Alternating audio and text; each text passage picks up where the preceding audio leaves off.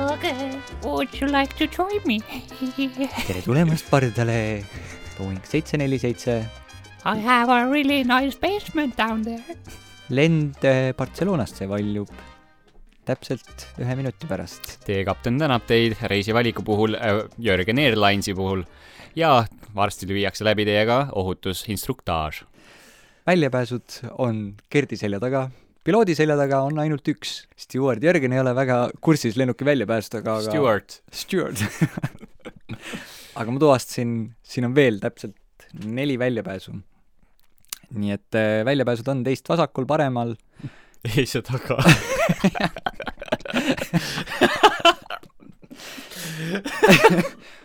Häda korral häda korral istme alt te päästevesti ei leia. Küll aga rahustab närve teie parema käe peal olev äh, peilise jook. Mis võib ka olla ka vasaku käe peal, kui soovite oma kõrvalistuja oma juua. Anyhow, okei okay,, lennukalt peale siis äh, davai, aga tere tulemast kõigile! mul on räigelt tore on tegelikult, vaatasime just siin koos numbreid ja päris tore on vaadata, et nii paljud kuulavad tegelikult meid. mis on isegi hämmastav, sellepärast et kes meid kuulata mul ei viitsib? ole sõpru nii palju, kõik peavad Jörgeni sõbrad olema. oi ei, mul pole ka neid nii palju, aga igal juhul väike no kust nad tulevad? sama küsimus. mul on nagu küsimus, inimesed, kes te meid Austriast kuulate, tahaks tervitada teid. Teid on rohkem, kui meid Soomest kuulatakse, nii et äh, päris, päris huvitav statistika ja aga lisaks Aiki Kunnasse, kui Soomes ka kuulati, see on selline tiim. tervitused Soome samuti Jah. ja eriti tahaks ära mainida ühe inimese, sest äh, kõik on siin avanud tad erinevatelt platvormidelt ja nii edasi, aga üks inimene, sa võid kirjutada meile, kes see julge oli üks inimene on avanud Internet Exploreriga meie podcast'i.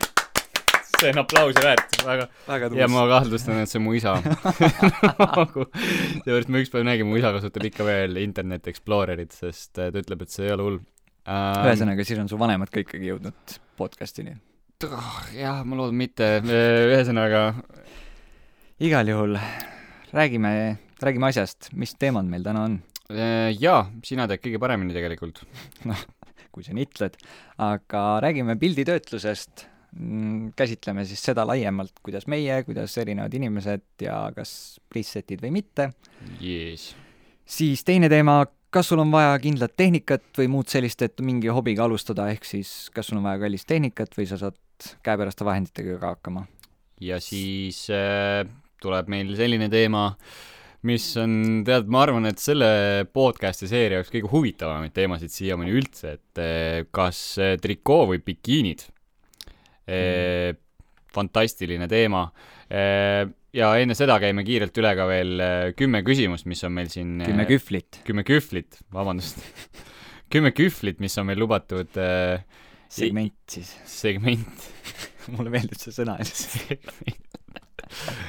kuigi täna tuleb vähe tiibime sihuke pikem arutelu kõikide asjade puhul, et soovime teile kõigile kandvat kõrva, et kui eelmine podcast oli juba pea kaks tundi, siis tõenäoliselt see tuleb neli äh,. pidage vastu igal juhul. siis tuleb äh, viies punkt äh, või viies teema, kas on parem, kui mehel on ainult sõbrad või on okei okay,, kui mehel on ka sõbrannasid palju, et see on päris huvitav tegelikult. päris sihuke isiklik ja huvitav teema, jah. jep, siis käsitleme veel, kui varakult peaksid avaldama neiule enda kõige tumedamad pahed või mingid läbielamised. ehk siis jah, tuleb, tuleb huvitav, tuleb huvitav. see on, see on päris keeruline küsimus isegi ausalt öeldes. Ja lõppu siis ikkagi positiivne soovitus, et äh, saab olema ka väga sihuke straightforward täna, et äh, jep, igal juhul tahaks ka julgustada kõiki, et äh, julgelt kirjutage, kui teil mingeid arvamusi on, teil mingeid mõtteid, mul pole üldse muresid, midagi negatiivset väga saanud, suht igav on. täpselt nagu laske nagu kraanid valla ja laske oma mõttel lennata, nii et äh, nagu üritaks teha sellest meie podcast'ist, ma isegi veits mõtlesin selle peale eile, võiks teha niisuguse mingis mõttes nii-öelda luua mingit kommuuni, veits niisugune meie räägime ausalt, ma loodan, et varsti räägivad siin ka teised ausalt, mis mured neid piinavad. Meil on siin võib-olla tulemas keegi ka isegi küll, et siin Jep. mõned, mõned pakkumised on olnud. et äh, kuule, aga Jörgen, seal pole kaks euri sees. aa jaa, kontrollisin igaks juhuks veel tulemused üle, nii panga... kes ei tea veel, siis äh, igaks juhuks uuesti kordame üle, et äh, me tegime siin Jörgeniga äh, eesmärgi, et me üritame ära arvata siis, palju iga nädalaga neid äh, kuulamisi tuleb, üritame nagu enam-vähem üle kahe nädala või niimoodi lasta ikkagi podcast'il ülal olla ja siis äh, vaatame, mis vaatajate arv on tulnud äh,. mina vist pakkusin kõige lähemale nüüd äh, Euro kaks podcast'i tulemused, ehk siis kas äkki mingi, mis ma pakkusin sinna, mingi sa pakkusid, kahe poole saja juurde või? ma ei mäleta, kus sa, jah, kuskil sealkandis ta oli. ja, ja kaks eurot tuleb nagu nalja, et äh, järgmine, ehk siis nüüd juba üles läinud osa, täna üles läinud osa, euro kolm, on juba kolme euro peale, nii et äh, Jep. ma loodan, et koroona saab enne läbi, kui äh, need panused siin väga kõrgeks lähevad, et mul saab raha, mul saab raha otsa. nii, tehtud, kantud. idekas ja tuli üle, tuli üle, väga ja hea., ja aga siit siis peame ka, kas me teeme saate lõpus uue ennustuse või ja, ja davai? ma just hakkasin mõtlema, kas see läheb veidike nagu gambling'u alla või, või sa, hasartmängude alla. ehm, Underground. Tegel-, tegelikult mingis mõttes läheb, aga me ei promo seda. See on Jaa. meie omavaheline, jaa, ärge teie panuseid tehke, me ei tea teid.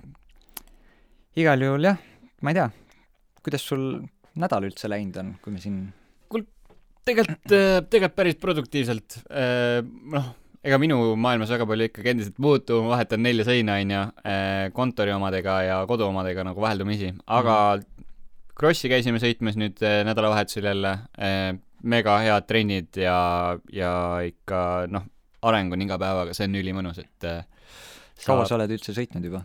äh, tead vist tänasega sai nüüd täis äkki mingi kakskümmend viis tundi või? okei Äh, Decent. või, või kolmkümmend, kolmkümmend vist isegi, hakkab looma, ütleme nii jaa, et äh, mega selline, noh, saad juba vaikselt rattaga sõbraks ja, mm. -hmm. ja hoiad siin mingitel vempsidel juba järgi, et see on päris mõnus. väga hea, väga kuidas endal? kuule, päris äh, ütleme nii, et Ameerika mäed juhtus, juhtus palju. ütleme nii, et tööl läks ka Ameerika mäed, juhtus väike äpardus ja, aga muidu üldises plaanis nagu pigem töö poolest hästi. ütleme nii, et me rääkisime siin on ju eelmise nädala positiivsest soovitusest, milleks oli siis, et äh, kumbki meist või noh, mõlemad võiksid käia siis iga päev teha külma showeri, tunnistan üles, ma ei käinud. nüplit. ma tõesti, ma, ma vaatasin seda külmakraani ja ma mõtlesin, et tead, ei ole vaja tülli minna. no ühesõnaga, ma võtsin igal juhul selle riski ja katsetasin seda. tuleb tõdeda, et äh, ütleme nii, et ma sõbraks samuti selle öö, veega, just külma veega siis ei saanud. ütleme nii, et ega seal midagi mõnusat ei olnud. nagu selle ajal, kui sa seal vee all olid. See oli suhteliselt võitlus, sihuke, sa olid kogu aeg lihtsalt mingi, jep, mul on soe, mul on soe, mul on soe, aga samal ajal uhab sulle selga jääkülma vett, onju. minu arust on nagu siuke üt-, ütlus olnud, et endale ei tasu valetada, vaata. ei, see ei ole endale valetamine, aga kus ma tahtsin sellega jõuda, pärast, kui sa, noh, põhimõtteliselt mina tegin siis niimoodi, et eh, ma läksin kõigepealt duši alla, niimoodi, et ma panin selle külma vee jooksma, ma olin täpselt nii kaua, kui nagu tõesti enam ei suutnud. Ja mul on tegelikult kusjuures video ka sellest, väikse humoorika mida pekki. et ma võin võib-olla pärast ja- jagada kuskil, aga jah, pärast siis, kui sa keerad eh, sooja vee peale, siis sa tunned kõiki neid, vaata tead ka, kui sa oled kuskil väljas külma käes olnud, sõrmed ja need nõelad, on ju, mm, ja see, kuidas sa tunned, kuidas jah, kuidas see kõik veri käib ja nagu konkreetselt pärast, kui sa tuled duši alt välja, retsilt palju värskem on olla. Nagu kui sa lihtsalt vaata käid sooja duši all või kuuma duši all, siis on niisugune noh, tõmbab elu niisugune mõnusaks, vaata niisugune veits, veits leboks, on ju. aga kui sa käid nagu ennem külma duši all ja siis lased sooja vett peale, vot see on nagu, tõmbab täiega mõistuse selgeks või noh, mitte mõistuse, vaid üldse kuidagi äratab retsilt üles hästi. jaa, tõesti väga äge idee. jaa, mina ei teeks, aga ühesõnaga las ta jääda, et eh, soovime kindlasti palju edu kõigile, kes eh, seda külma vee teooriat nagu naudivad ja teevad, et eh, ma olen tegelikult ka aru saanud, et e- noh, ega inimesed on jah värskemad või, või ärksamad, aga jah, minu, ma, ma liigitan selle piinamise alla või nagu sellise mingi sadomaso teema rohkem, et eh, okei okay,, aga kusjuures üks asi veel, ma ei saa lihtsalt mainimata jätta. me võiks edasi minna, aga ma ei saa mainimata jätta. nii, isegi kaks asja, aga üks, üks nendest oli eile õhtul. reaalselt, ma ei saa ka aru, kas inimestel nagu, kus on inimeste mõistus, ma küsin, küsin otse. mida pekki. nii. no ilmselt kõik on lugenud seda, et Tartus on ju see ühikas on ju, mis pandi nüüd politsei valve alla ja kus leiti mingi koroona, kus mingid inimesed pidutsesid neljateistkümnekesi ühes toas. no mina ei olnud lugenud ausalt öeldes, aga see on äh, minu jaoks mitte midagi uut ausalt öeldes kahjuks. ja. Nii. siis ma mõtlesin, et nagu minu majas on normaalsed inimesed, eile selgus ei ole. Eile toimus, ma võiks öelda minu majas, ütleme nii, et inimestel vist nagu kuskilt tuli vist mingi teade, mida ma pole kätte saanud, et koroona on vist läbi ja karantiini pole, et tõmmati sihuke pidu käima konkreetselt nagu, ma pole sellist asja veel enda majas varem näinud, et ütleme nii, et üle ühe korteri, ma elan esimesel korrusel, kus on kümme korterit, viies korteris käis no ikka sihuke pidu, rahvast vooris nagu ütleme nii, et äh, inimesi vaheldus seal kogu aeg, on ju, kes oksendas koridori, kes nagu laulis eesti keeles, kes laulis inglise keeles, sa oled jube kriitiline, ma arvan, et sul jäi lihtsalt memo saamata, et lahtiustuste päev oli, et ei no, no väike fun fact ka näiteks kõrvalkorteris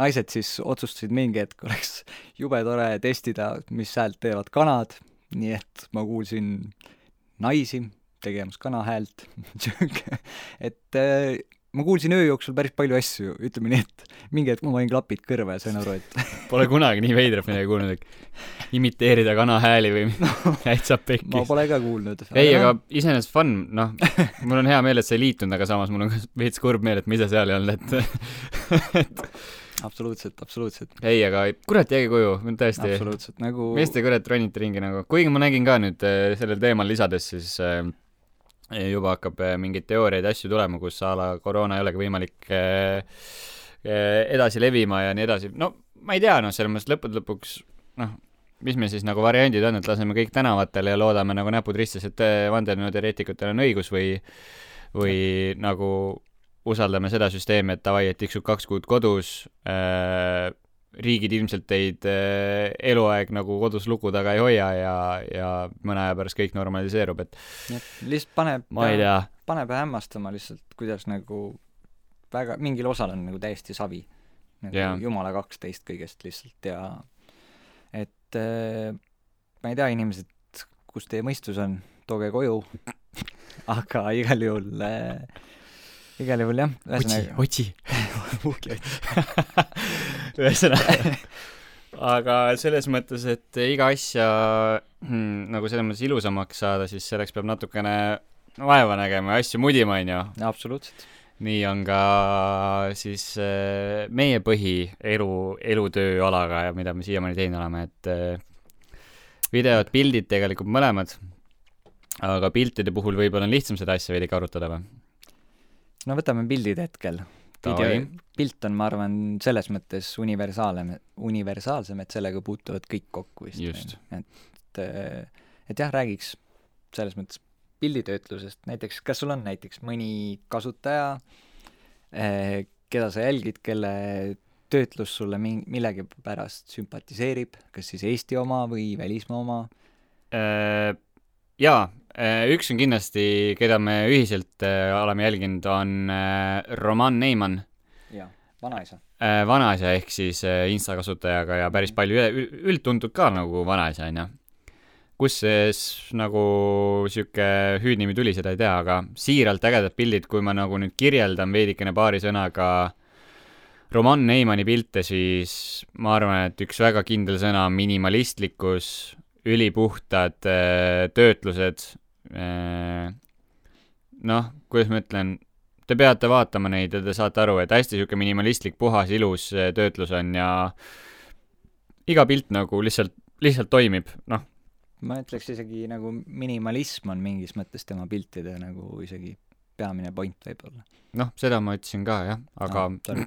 sa olid vist kuskil mujal hetkel. ma otsisin ka ühte kasutajat välja, sorry. ja teine on Benjamin Mort-, ei, oli Benjamin või? Ortega või? kas see oli äkki või? kurat, ma ei mäleta enam, ju siis. Benjamin Mortega on ka kindlasti üks, aga seda jälgid sina pigem. jep, aga ma tooks välja veel niisuguse kasutaja nagu, kelle päris nimi on Garrett King ja kasutaja nimi on siis Short Stace okei okay. äh,. hästi sihuke, ütleme nii, et tema kasutab oma piltidel sellist äh, väga pehmet äh, alatooni, üldjoontes on pildil ainult kolm värvi ja põhimõtteliselt veidi niisugune võib võrrelda sinelukiga või noh, niisuguse äh, kino, kinopildiga siis okay. et äh, väga-väga sellised pehmed, samas ei puudu sealt kontrast, aga ta on jah, kuidagi niisugune üldiselt väga-väga soft'i look'iga.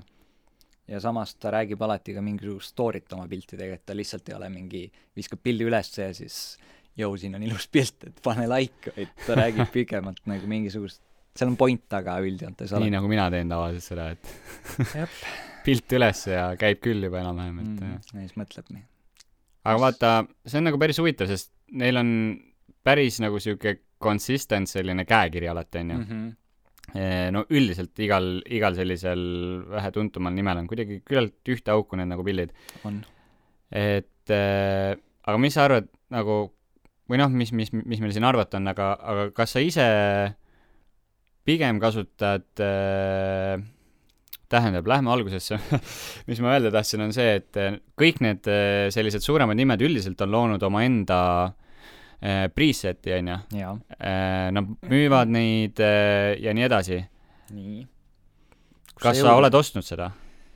Äh, ei ole, pean tunnistama, tegelikult aga kas sa kasutad üldse mingit preset'i ka tasuta variandina nagu? äh,. ma olen ise teinud enda preset'id, enda kaamerate, enda maitse järgi. okei okay. et äh, et ütleme nii, et ma jõudsin selleni eelmine aasta umbes, et ma võtsin käsile see, et ma teen enda preset'id. varem oli see, et ma võtsin pildi ette, ma vaatasin, mis nagu enam-vähem tunne on, milline see olla võiks. ühesõnaga, varem ma võtsin jah, lihtsalt eh, pildi ette, vaatasin, mis tunne tekib. see oli kuidagi sellest Õhtulehe ajast jäi, et sa ei tohtinud pildi töötlust väga üle panna, sa pidid võimalikult loomulikku jätma pildi. ja nagu see oli konkreetselt nagu kohustus. et mida aeg edasi, ma hakkasin küll rohkem mudima, aga aga sa pidid jah, võimalikult loomulikku jätma. aga kuidagi mulle see ei istunud ja siis ma hakkasin näppima rohkem ja leidsin kuidagi enda jaoks mingid toimivad äh, siis nii-öelda kooslused erinevate siis nii-öelda setting ute vahel. ja Okei. kus ma nagu seda õppisin, oli ka see, et ma võtsingi põhi- samamoodi need kasutajad ette, kelle pildid mulle meeldisid, ma hakkasin, panin tema pildi siis nii-öelda, võtsin screen'i, panin selle kõrvale ja siis hakkasin enda pilti lihtsalt selle järgi tuunima, et võimalikult sarnaseks saada kõik mm. -hmm. ja see on kusjuures päris nagu hea tipp, mida ma annaks inimestele, et kui te tahate nagu rohkem süveneda sellesse maailma, et kuidas oma pildile mingisugune kindel look anda, siis see on üks päris hea viis, kuidas saada aru, miks mingi slaider sul Lightroomis näiteks midagi teeb. Et äh, soovitan julgelt. koostöös muidugi väikeste tutorial itega, muidu ise nagu ükshaaval proovida neid võib päris lolliks minna ausalt öeldes, ma olen jaa, proovinud. ei, noh, ongi, sõltub kaua sa oled äh, tegelenud sellega, et äh, vastavalt sellele. aga netis on väga palju õpetusi ja ja nagu tasub endale selgeks teha just, mida mingisugune slaider või asi muudab reaalselt, et mitte, et lihtsalt aa, see tegi heledamaks ja tumedamaks ja that's it, on ju, et jah, et äh, tasub süveneda sellesse. okei. aga selles mõttes jah, päris huvitav nagu, et eh, kui sa ise tegid preset'id, sest ma kunagi proovisin preset'e teha, aga see oli nagu päris palju algusaegadel ja mul kadus nagu see huvi väga kähku ära, sellepärast et eh, sain nagu ühe pildi paika, lükkasin sellesama preset'i teiste piltide peale ka hiljem ja siis oli sihuke puder ja kapsad, et ma mõtlesin, et ma ei tee mitte kunagi enam neid. ühesõnaga sellest hetkest peale ma mingi hetk kasutasingi mingeid eh, vabavara preset'e, aga mis nendega oli nagu kogu aeg probleem, oli see, et äh, esiteks ülipalju preset'id on tehtud nagu küllaltki sellise äh, halli või noh, nii-öelda fade'i look'iga, onju. ehk siis sul on nagu mustad tooni või mustad alad kõik äh, üles tõmmatud ja see on sihuke hall mass seal. Mhm. ühesõnaga, ma hakkasin neid preset'e kogu aeg timmima, noh. kogu aeg kustutasin ülipalju äh, infot preset'ist ära ja lõpuks, noh, siin ei jäänudki väga originaal preset'i alles Mhm. Vaid mingi väike osa ja siis ma nagu andsin alla selle koha pealt, et äh, ma hakkasin, ma teadsin enam-vähem, mis luuki ma tahan, ma timmisin seda ja siis, äh, kui ma tahtsin, noh, veidikene inspiratsiooni, siis ma võtsin ka lõpuks mingi pildi kõrvale, mida ma, mida ma tahtsin võib-olla natukene või mille lähedale ma tahtsin seda pilti saada mm. -hmm. ja kuidagi täna siiamaani, et noh, sest ma, noh, kuidas ma ütlen, ma võin selle preset'i ise luua, aga suures plaanis, noh, minu kahjuks selline äranägemine piltide puhul on see, et tead, ma väga pikalt ei viitsi väga ühte auku pilti teha. vaata, osadel on kogu aeg selline, ma ei tea, võib-olla see tuleneb ka sellest, kus riigis elatakse, kui elatakse kui ainult mingi väga soojas kliimas ja kõik on alati soe, onju, no siis sul ongi võimalik teha ühtepidi luuki, onju. aga siin, kus sa käid vahepeal äh,, otsid mingeid varemeid äh,, siis tuleb talv, onju, teised toonid, siis tuleb suvi, kolmandad toonid, sügis, neljandad toonid, onju. et sul kogu aeg roteerub kõik, siis minu jaoks, mina ei suuda jagada ühte sama preset'i kõikide nende peale ära, ehk siis äh, no põhimõtteliselt tegelikult hea preset'iga ongi see, et äh, äh, hea preset toimib sul igas olukorras. et äh, lihtsalt sa pead, ma arvan, ise jõudma arusaamisele, mis on need asjad, mida sa pildi puhul väärtustad, noh näiteks et kas sul on mingid kindlad toonid, mida sa ei taha näha piltide peal, noh nagu mul on pikka aega okei okay, oli roheline, on ju, mm -hmm. ülinärvi ajas piltide peal. Ehk siis noh, kui sa leiad mi-, noh, kui sa vaatad kellegi pilte, kelle pildid sulle meeldivad, kui sa saad aru nagu, miks nad sulle meeldivad, kas mingid toonid, mingisugune valguse, kontrasti balanss, on ju, et kui sa saad aru, mis need asjad on, siis tegelikkuses need äh, preset'id, noh nagu selles mõttes ongi hea preset, töötab igas olukorras. noh, selles mõttes loomulikult ma tahan öelda, et preset kui selline ei ole kindlasti asi, mille sa viskad pildile peale ja hops olemas. et äh, iga preset vajab mingisugust timmimist, aga hea preset vajab väga vähe timmimist, on ju. aga noh, see eeldabki seda, et sa tead, mis sa, mis sa teed see asi see kukkus just. ma ei tea, nii. igal juhul jah, et äh, et sina oled siis ühesõnaga arvamusel, et äh, preset on useless sinu jaoks? kas nüüd useless, aga, aga kuna mu igapäevatöö, eriti nüüd täna äh,, suhteliselt eeldab seda, et ma pean niikuinii väga palju värvitöötlust tegema manuaalselt, onju. mm. -hmm. noh, mina tegelen videotega iga päev rohkem, Jörgen tegeleb piltidega iga päev rohkem, onju, sealt tuleb ka meie kahe maailma erinevus võib-olla veidikene, onju. et eh, mul videomaailmas ei ole võimalik, et eh, noh, et ma saaks ligilähedalegi vahepeal ka samas keskkonnas olles eh, pildi, ilma et ma peaks seda võib-olla pilbasteks ära mudima, noh. okei, et sealt tuleb ka see. Aga jaa, põhim-, minu, minu, minu suuresti nagu selline väide on, et preset'e mitte kasutada. kui sa just ise ei tee, on võib-olla väike sulgudes lause, sest äh, äh, kui sa teed ise preset'id, siis see on sinu, sinu oma mall, onju. aga kellegi teise preset'i kasutada, alguses on okei okay,, kui sa teed lihtsalt selliseid äh, lihtsamaid rahakeikasid ja, ja sinu enda käekirja otseselt ei otsita või siis, või siis otsitakse kellegi teise käekirja konkreetselt, onju. Mhm. aga mingist hetkest äh, võiks sa ise panna ikkagi selle nagu hinge veidikene sinna sisse ja, ja kuidas ma ütlen, tekitadagi oma täielik vaatenurk, mis ei noh, kas, mis ei sarnaneks väga või siis vähemalt öö, oleks mingiski nurgast öö, no aga kui sa mõtled niipidi, on ju, et kui noh, meie siin sinuga, on ju, oleme fotoga pikalt seotud olnud, on ju, meil on juba su-, mingisugused, tead, oma, oma maitsed, noh, eks igalühel on oma maitse, aga selles mõttes, kui sa võtad eh, nüüd eh, inimese seisukohalt, kes tahab lihtsalt, ta teeb telefoniga pilte, ta tahab, talle meeldib kellegi su stiil ja ta tahab enda pilte ka nagu selles mõttes kiirelt ilusaks mm. -hmm. et eh, noh, sa ei ütle talle, et eh, hakka timmima ja noh, selles Jaa, mõttes jaa. tal peab huvi olema, on ju, et lihtsalt ma arvan, preset kui selline on eh, noh, põhimõtteliselt ongi selles mõttes ajasäästja jah, ja ma arvan, noh, väga paljudele on ta, ongi selles mõttes, kui sind otseselt ei huvita, kuidas see pilt nii-öelda selliseks saada, nagu sellel ini-, inimesel on, kelle pildid sulle meeldivad, mm -hmm. siis see on lihtne viis, kuidas kiirelt saada nagu enam-vähem sama tulemus, on ju, noh. No ka nagu selles mõttes omaette teema on ju, sellepärast et äh, äh, hästi paljud inimesed, nagu väga paljud inimesed äh,, kes on mulle öelnud mingi, et jaa, jaa, ma tõmbasin need preset'id ja, ja ma olen nendega nüüd teinud. ja siis sa võtad need pildid ette äh,, mis ta teinud on ja need ei ole liigil, noh, selles mõttes äh, et noh, see preset isegi ei toimi seal nagu väheselgi määral mm. -hmm. et äh, jaa, ma olen nagu nõus jah, et muidugi, kui inimene tahab lihtsa vaevaga neid asju teha, aga siiski tuleks jah, selles mõttes ikkagi endale nagu meelde tuletada, et äh, preset ei ole võlupulber, millest sa kukutad äh, pildi peale ja voila, olemas on ju. et peab ikkagi natukene, natukene peab süvenema ei muidugi, nagu loomulikult, aga ta ongi jah, täpselt sihuke No ajasaast, ajasaast jah. jah, iga, ajasaasta ja iga, iga asjaga suuresti peab süvenema, ehk siis noh, siin saab väga sügavale minna, et see on hästi sihuke pingpong teema. absoluutselt.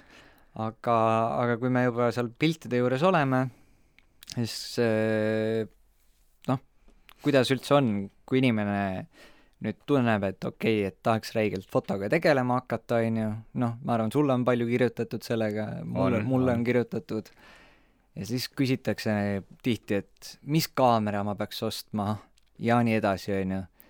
jah, kõige parem küsimus ja üldse., ja siis küsitakse, on ju, loomulikult teine küsimus on see, et eh, mul on vähe raha, aga ma tahaks head, head kaamerat. kõige paremad, ja, ja siis, siis sa seal leiutad, aga nagu võtame üldiselt, et eh, näiteks kuidas üldse, alustame sealt, et kust sina üldse fotoni jõudsid või kuidas sina kaameraga kokku said? oi, oi, oi äh,. tead, see hakkas väga ammusest ajast ja see on päris, päris äge sihuke tegelikult lapsepõlvelugu isegi äh,.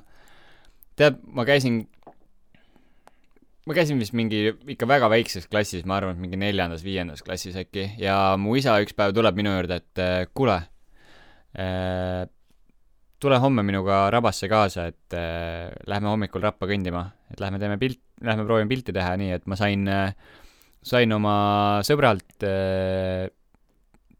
digipeegelkaamera. Ja see oli sel-, hästi läks sul jaa, ja see, ei nagu tal oli filmikaamera ka, onju. -hmm. et sellel ajal oligi põhiteema ainult film ja digi digipeegelkaamera, see oli nagu, mingi kosmoselaev oleks maandunud kodus. no. see oli, see oli rets. ja mul, noh, mul ei olnud nagu sooja ega külma, ma mõtlesin, mida pekki nagu, et aga samas ainuke kõige ägedam asi minu arust oli see, et oi, on kõva vend, ma ärkame kell kolm hommikul et me lähe-, ma olen mingi põhi-, ma saingi vist ainult kaks tundi magada lõpuks või, mul lihtsalt Mhm. ei tulnud und. ja läksime siis Rabasse, Kakerda ja Rabasse läksime. Ja ja see oli minu esimene fotokogemus, mu isa lasi mul paar pilti teha selle kaameraga, suuresti mälu oligi täis. Ja noh, sellel ajal olid ju mingi vist mälukaardid, ma ei, ma ei imestaks, kui oleks mingi megabaitides ikka veel olnud, et äh, see oli ikka vi- äkki, ma ei tea isegi. ma arvan, et see oli mingi paar, kuuskümmend või kuni ma ei tea, paarsada megabaiti oli see võib-olla mälukaart. ja isa tegi siis äh, filmikaameraga mõned pildid ja see oli sihuke, esimene sihuke emotsioon oli mingi vau wow,, nagu sa saad, sa saad pilti teha. noh, mida pekki või, ja kuidagi see nagu tiksuma pähe. Ja siis ma isegi pole kuulnud seda lugu, ma isegi ei teadnud, et su paps tegeles pildistamisega. ta jah, tegeles mingi aeg jah. Okay., aga võib-olla mitte liiga pikalt, ta, tema põhiteema oli see, et ta sõitis autoga ringi, siis pani plokke mingi oh, kull on kuskil. Ja siis kuradi võttis oma teleobjektiivi välja ja hakkas otsima. siis tuleb autost tagasi, minema läks. Ei, ei saanud jälle, aga ja siis äh, me leppisime või noh, me ei nagu neid noh, igasuguseid pilte hakkas järjest äh, tulema, ma sain aina rohkem arvutit kasutada, nägin maailma, onju. ja siis tekkiski see, et kurat, mina, mina pean ka hakkama, ma tahan pilte teha. hakkasin otsima siis, et tahaks kaamerat endale, rääkisin mm. papsiga, paps ütles, et noh, davai, saad kaamera, aga pead kümme lõuatõstet ära tegema. siis ma mingi okei. Okei okay,, vaata, valisin endale kaamera välja, noh äh,, Olympuse mingi seebikaamera, seebikarbi onju. ja mikka aega ei teinud, noh, mingi paar tükki vahepeal tegin ja siis isa ütles, kuule, sa pead ära tegema need, vaata, sa ei saa muidu kaamerat. siis ma mingi jaa, jaa, hiljem teen. siis ta, siis ta ei uskunud, vaata, ütles mingi, ei no, no jah, teed, teed hiljem. Läks tund aega mööda, läksin sinna kangi juurde, tõmbasin lõks, lõks, lõks, lõks kümme tükki ära. ja siis nagu oligi olemas. hiljem tagantjärgi vanemad rääkisid, et nad olid ise ka veits karp lahti, et mida pekki vend läkski ja tegi, vaata. okei, okei ja. sealt see algas, ühesõnaga tulid erinevad kaamerad ja ja ühesõnaga jah, ma alustasin seebikarbiga tegelikult. okei okay., no ja sul, sul läks isegi hästi, ütleme nii. ma, ma jõudsin, noh, fotoni vist ka umbes sama vanalt, ka kuskil seal neljas. nagu esimest korda mul käis see nagu hooti mm., kui ma, läksime ka kuskile mingi joa juurde ja siis nägin, et papsil riku-, ripub äh, õla peal filmikaamera, onju. siis ma olin mingi, et kuule, et tahaks ka pilti teha. tundub nagu huvitav, tead, muidu käis, onju, käib, filmib, siis teeb pilti ka, siis mõtlesin, et aga tahaks ka proovida, et kas ma saan hakkama, onju. siis ma tegin seal mingisugune, noh, ma arvan, neli pilti tegin filmi peale. ega ma setting utest, ega ta ei olnud, ta ei ole siuke tüüp, et noh, et las ma nüüd õpetan sulle, vaata, ta on mingi, annab kaamera kätte, ütleb, vaata ja nokitse, onju. siis ma vaatasin neid nuppe, onju, ma ei tea, mitu muhvikäru, vaatasin viewfinderist, onju, vaatasin läbi, mingid numbrid jooksevad, jube tore värk, Jep. nagu pilti näen ka enam-vähem mingit. ma ütlesin lõpsud ära, mis sa arvad, palju välja tuli? valge. valge. ühe pildi pealt nägin natuke puudetaili. aga, aga siis ma kuidagi vaikselt hakkasin edasi nokitsema, siis ta ikka vahepeal võttis mind kaasa ja siis ma sain proovida. aga mingi hetk mul kadus see tuhin üle, siis ma jõudsin spordi juurde kuidagi omadega. siis ma läksin täiesti seda rada ja siis eh, peale, kui ma ükskord väga hullult vigastada sain ja sain aru, et okei okay, jalgpall, mis ma arvasin, et on kogu mu tulevik, et minust saab profijalgpallur, siis äh, no ei saa. jah, siis ühesõnaga selle vigastusega sai selgeks, et nope, ei saa. ja siis, siis ma olin räigelt, põdesin, et okei okay,, aga millega ma tegelema hakkan siis, onju. ma reaalselt, mul oli nagu üks siht lihtsalt, kas jalgpall või nagu finito kõigega, onju. ja siis ma jõudsin kuidagi, nägin kapi peal kaamerat, kui ma oma mingi harjutusi tegin seal kodus. Ja siis ma hakkasin vaikselt käima nagu väljas siis, kui sai jälle liigutada. ja seal saimegi mina ja Jürgen sõbraks. jah, põhimõtteliselt Põmps. ilmselt, ilmselt kuskil seal me saime. ja Jürgen pidi mingi ilget kooliprojekti tegema. ja nii ta tuli, aga selles mõttes jah, ütleme nii, et äh, ma reaalselt vist oma esimese kaamera sain ikka hi- hiljem, kuskil ma ei tea, millal ma ostsin ta või no ikka hiljem, jaa, vist küll, et Tubli ma mees. nii kaua olin see rott, kes oli mingi, oh paps, mul on kaamerat vaja. tegelikult tal oli mingi vanem kaamera, mille ta nagu ütles, et okei okay,, seda nagu hästi palju tahad. täitsa pikk. sest nagu ma olin siuke tüüp, kes nagu võttis kaamera selga, ütles vanematele davai, tšau, pakaa, ma kadusin kuskile metsa, ma pildistasin ka hommikul mingisugust päiksetõuse kuskil põllu peal, lamasin lumes, ma ei tea, kolm tundi. ülirahul. ja, ja nii ta läks kuidagi, aga selles mõttes jah, tulles nagu selle juurde tagasi, et, et kas sul on vaja mingisugust uipa tehnikat, et alustada mm,. nagu kuidas, kuidas sina millisest vanusest me alustame nüüd?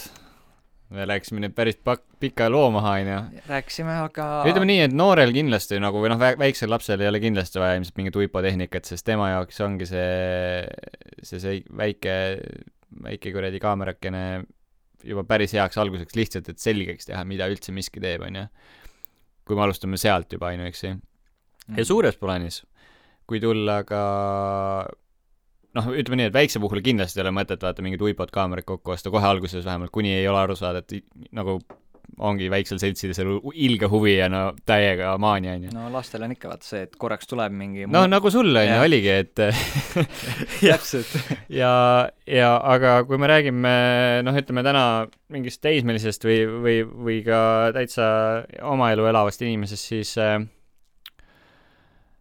tead, ega ma arvan, et ei mingit kolmekilost, kahekilost kaamerat ei ole täna vaja enam kohe kindlasti enam mitte. vaata, kui vana, vanem, varem oli see, et äh, hind suuresti ikkagi mõjutas seda, et kui kartul su pilt välja nägi või mitte, siis täna on see, et äh, sa võid päris suuri imesid teha tegelikult ka mitte midagi maksva tehnikaga ja eriti, no ikka eriti odavad asjad on lihtsalt second-hand'is müügil enam-vähem või nagu after, aftermarket'is, et noh, et Jep. see on nagu ei no see ongi põhimõtteliselt noh, minu arust üks point on kindlasti see, et et sul ei maksa first of all investeerida mingi räme kallisse kaamerasse, millega tuleb kaasa sul kittlens või midagi, noh, mingi juust jaa, nii lollid pakkumised on need. pigem Ah. osta endale kas siis natuke odavam kaamera, aga osta korralik lens sinna ette, onju. objektiiv, kes ei Jah. tea, mis on lens äh, ja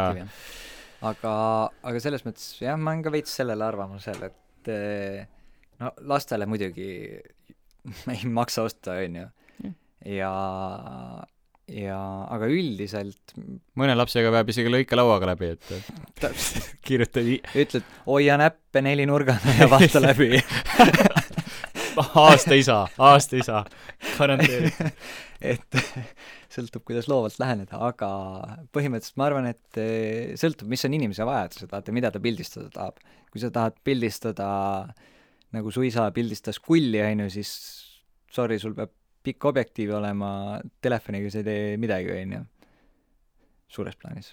jah, no Aga eks seal ongi selles mõttes jah. kui sa tahad mingisuguseid instapilte teha, kui sa tahad noh, kui sul on huvi ka töötluse vastu, siis tegelikkuses ma võin reaalselt öelda, et me võime pärast panna väikse võrdluse ka Instagram story desse meil Võõrad mured, et äh, vaatame, kas teie saate aru, mis pildid on tehtud telefoniga, mis pildid on tehtud kaameraga, et äh, lihtsalt päris huvitav.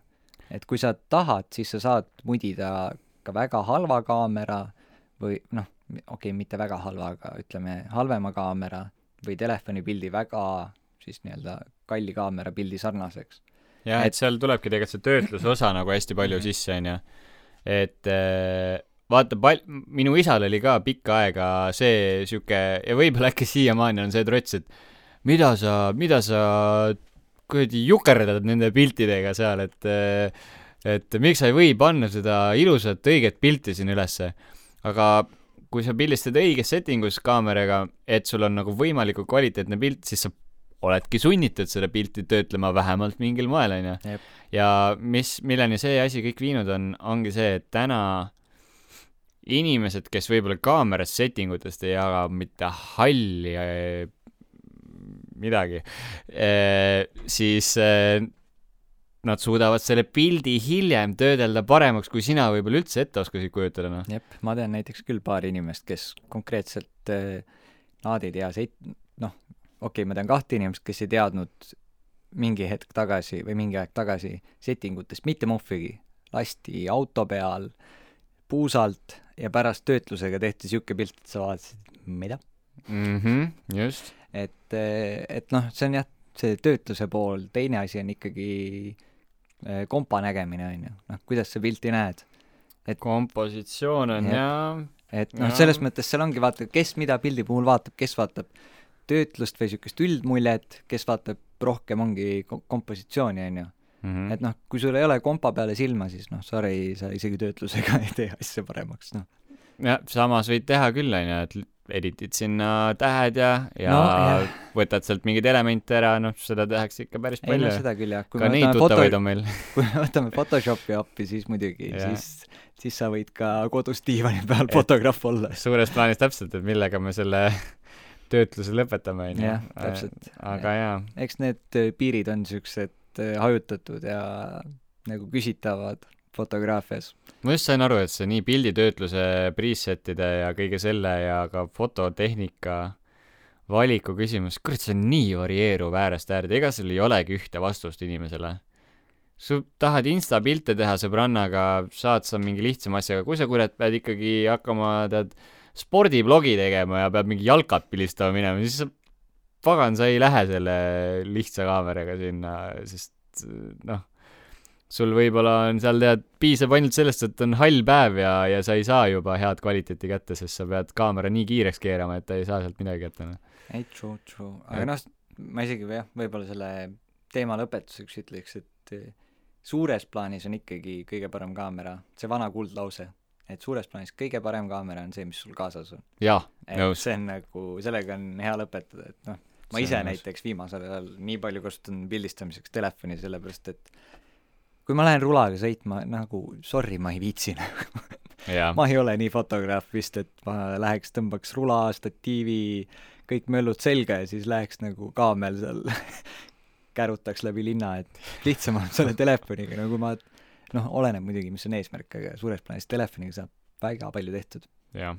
aga jaa, vot. kuule, aga kümme kühvlit segment, et äh, Nonii, pole ammu näinud, pole ammu rääkinud nendest asjadest, et äh, ei tea, kus need kühvlid on üldse. kuuris äh,. kas äh,, tead, ma alustan jah. kas ujumine on äh, fun või relax? see on sulle üks väga hea kühvel. mm,. ujumine on, ujumine on relax Oh,. ma ei ütleks, et ujumine fun on. tegelikult ma ei ole üllatunud, aga äh, sulle on see relax jah sul? äh,. tead, ma,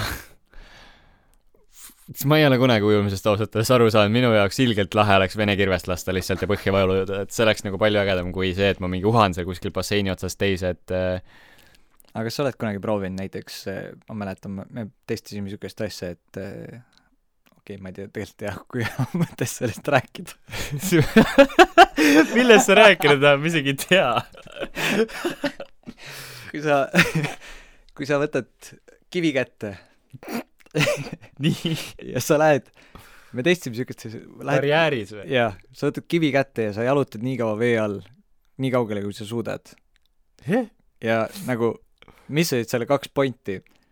treenida enda kopsumahtu, nagu seda kaua sa suudad vee all hinge kinni hoida. fantastiline idee, nii. ja et teine oli hiljem see, et kui me saime nagu terve posu kive sinna vette ära viidud, no selles mõttes me enam-vähem kõik jõudsime ühele maale, ja siis mingi hetk sa taipasid, et aga nüüd on seal vee all kivihunnik. ja siis me käisime neid ära toomas, aga noh, see selleks aa, te tõite ära ka, tõime ära. mida pekki. Ei jah, minu jaoks on ujumine ainult äh, fun ja see on ka umbes siuke, et äh, Insta piltide jaoks viskad veidike vett kellegi teise peale ja siis on mingi oo, nii tore. olen Ja- pannud tähele jah, reisides. ühesõnaga, ma ei viitsi. ma võin äh, soolavees, kui lained ja niimoodi, seal ma võin fun ida, aga suures plaanis jah, ei, out täiega. okei, aga kui kaua sulle meeldiks rannas olla järjest? igavesti. Igavesti või? okei okay,, no mit-, ma viimane kord, kui me reisi peal läksime, võtame päikest, Gert oli viis minutit ja kadus. uh, millal? Mallorca, okei okay,, sa olid natuke kauem. kuule, ma pidin äh, videoid kokku panema, mul, mul oli tööd teha, onju. kurat, naine.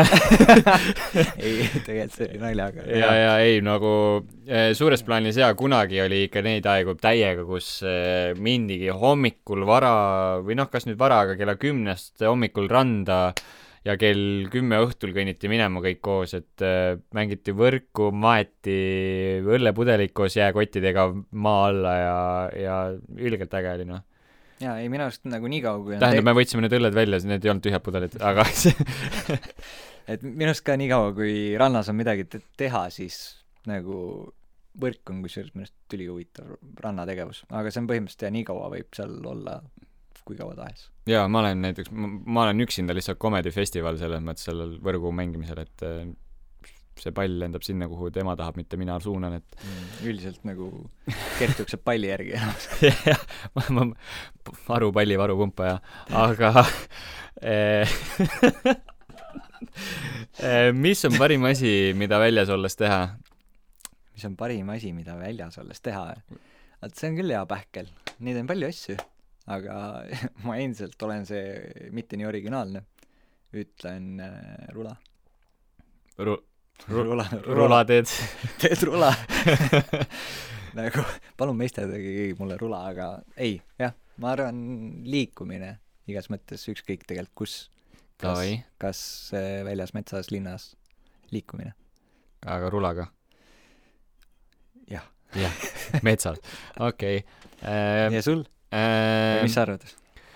tead, ma olen dilemmas, üks asi, mida ma pole üliammu saanud teha väljas, parim asi minu arust on, üks on kindlasti nagu kämping ja lõkke ääres äh, parim asi üldse, me oleme teinud äh, Jörgeniga ühise seltskonnaga, noh, meil oli niisugune suurem kamp koos, käisime iga jaanipäev äh, Naissaarel ja, ja mis saar see veel oli? aeg. Aegnal.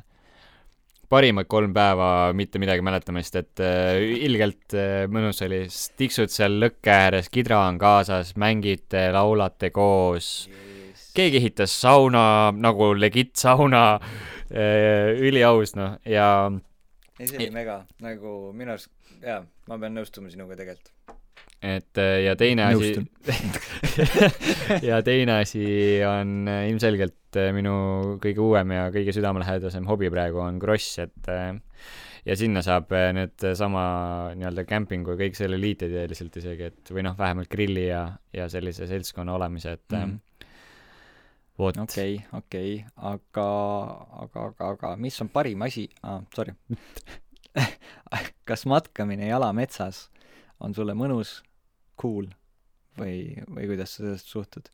äh, tead, matkamine on kõva, nagu selles mõttes üldse ei ole jälle ammu teinud kahjuks, viimati oligi äkki reisil, kui me käisime Asooridel. Asooridel Mm., kui me seal mägedes äh, müttasime üles-alla ja ligumärjana tagasi tulime, kui pilv üle käis. okei, tõsiselt äge minu arust tegelikult, kui on hea seltskond. absoluutselt nõustun, nõustun, nagu see on mega, nagu minu arust jah, siin on, okei okay,, ma küsisin siin metsas onju, aga minu arust see ongi täpselt üldisemalt, minu arust reisides ka samamoodi nagu mütata ringi. et nagu mingi basseini ääres tiksuda, mingi Jaa. päev on hea ja, ja siis aitab ka, et täpselt, et lihtne. jaa okay.. kui kaua sa peaksid vastu zombi apokalüpsis, et äh, me ei vihja nagu mitte millelegi, selles mõttes ei tule zombi apokalüpsi, siin kõik on hästi koroonaga, koroona läheb ära. kui kaua ma vastu peaks või mm? arvestades seda, kus ma hetkel elan, siis mitte kaua, aga mis sul seal on, käib pidu ainult ju. noh, kes teab jah, aga, aga ma ei kujuta ette ka, ma pole siukse asja peale isegi mõelnud. kas sa oled selle peale sügavamalt mõelnud või?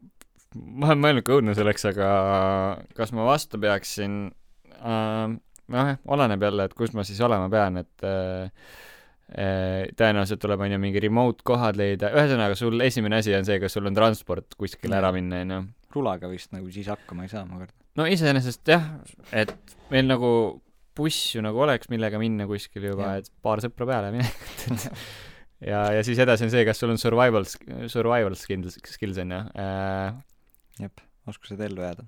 noh, lõket ma olen teinud küll. saunaga hakkama ei saa, aga ma arvan, et tegelikult äh, mingi aja peaks vastu kindlasti. ei ma läheks, kusjuures tege-, tegelikult see oleks äh, paar küsimust tagasi nagu ma, ma liidakski sellega, ma läheks küll kuskile saare peale. jah, ega nad Tegelt- ju ei kõnni läbi vee sinna ju. jah yeah., nagu no kui kõnnivad, siis neil võtab nii kaua aega, et jah.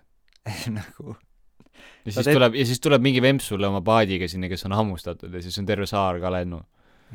paadid, nope, cancel, nii nagu praegu. aa, paned sildi välja, ärge tulge paadiga. kõik kuulavad, kõik on mingi, aa okei, okei, sinna ei tohi minna, lähme ära. Easy. jah, täpselt. nii, okei okay,, aga kui ühesõnaga zombiapokalüpsis ei ole kindlasti ka telefone, nii et äh, järgmine küsimus mm. -hmm. kui kaua sa peaksid vastu ilma telefonita? mm,. nagu tegelikult üleüldse täna, ärme seda apokalüpsi võta. Äh, kui kaua ma peaks vastu ilma telefonita või? kusjuures tegelikult ma ei mõelnud selle peale, et peaks testi tegema. nagu neid on erinevaid, vaata. teste, aga mingi äpp või mingi quiz või? paberi peal. aga ei, selles mõttes tõesti, et et näiteks kolmkümmend päeva ilma noh, niimoodi, et see on ainult helistamisvõimalus, no ilma netita põhimõtteliselt. Mm. ja pidi päris hästi mõjuma. Aga üldse ei saa netti siis või arvutis ei käia null, null. no kuidas sa oma tööülesandeid teed? no siis leiutad midagi muud veel. Oh. ei no see on siis, kui sul on see võimalus, aga kas või see nädalavahetus palun andke mulle arvuti, milles ei ole internetti, aga millega saab kõigiga ühenduses olla. The fuck, Jürgen? aga las see jääb ei no no ühesõnaga jah, see on siis, kui su elu võimaldab seda nii kaua, noh, selles mõttes. ma olen oma elus eh, vist kõik telefonid puruks visanud, mis mul olnud on ja saan hakkama, ei muidugi saab, saab hakkama. saab hakkama, isegi mitu kuud niimoodi, et ainult helistada saab, väga hästi saab.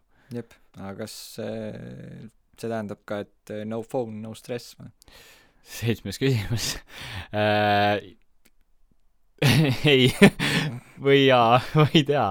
ei, pigem on ikkagi stressi minu arust rohkem, sest sa oled ikkagi ühiskonnas, kus info liigub ja kui sa infot kätte saad, see minu arust tekitab rohkem st- stressi kui, kui see, et äh, see vihjab, et sa oled sõltuvuses ikkagi E-. või sa sõltud.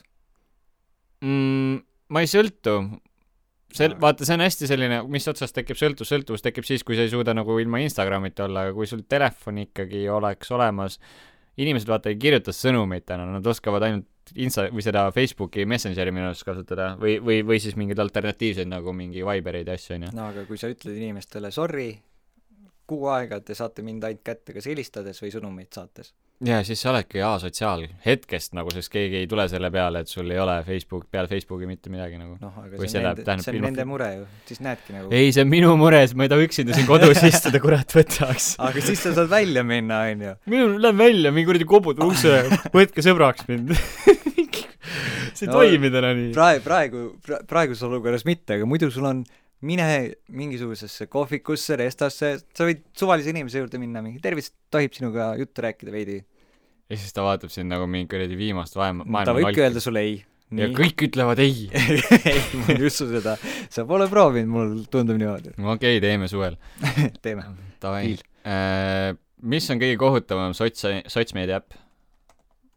Äh, TikTok, miks? miks või? sellepärast, et äh, seal on nii palju jaburust, samas ka head, aga see on täpselt siuke äpp, et kui sa selle avad, siis sa oled seal lost päris pikka aega. okei, okei.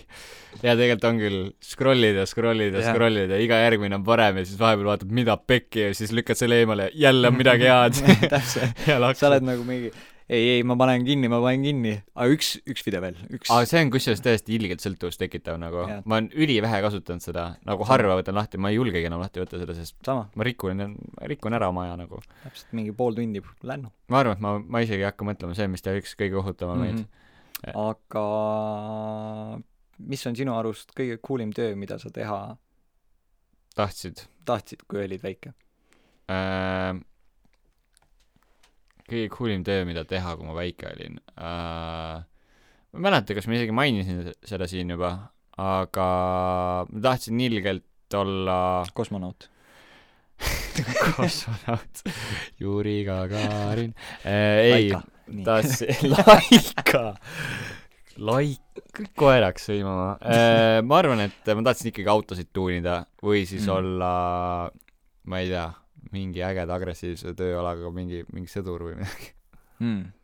okei okay.. mis kusjuures sul oli? eh, mul oli tegelikult, tuleb tunnistada suht sama nagu selles mõttes, millegipärast mind tõmbas mingisugune no ilmselt sellepärast, et eh, militaar mingisugune, no ongi sõduriamet, eeldas ka mingisugust metsas olemist ja kuna mulle noorena meeldis retsilt kogu aeg metsas olla, praegu ka, või noh, looduses, siis kuidagi tundus kõik see mingisugune kord ja see nii-öelda mingitel missioonidel käimine, veits salapärasus, see kõik tundus räigelt põnev.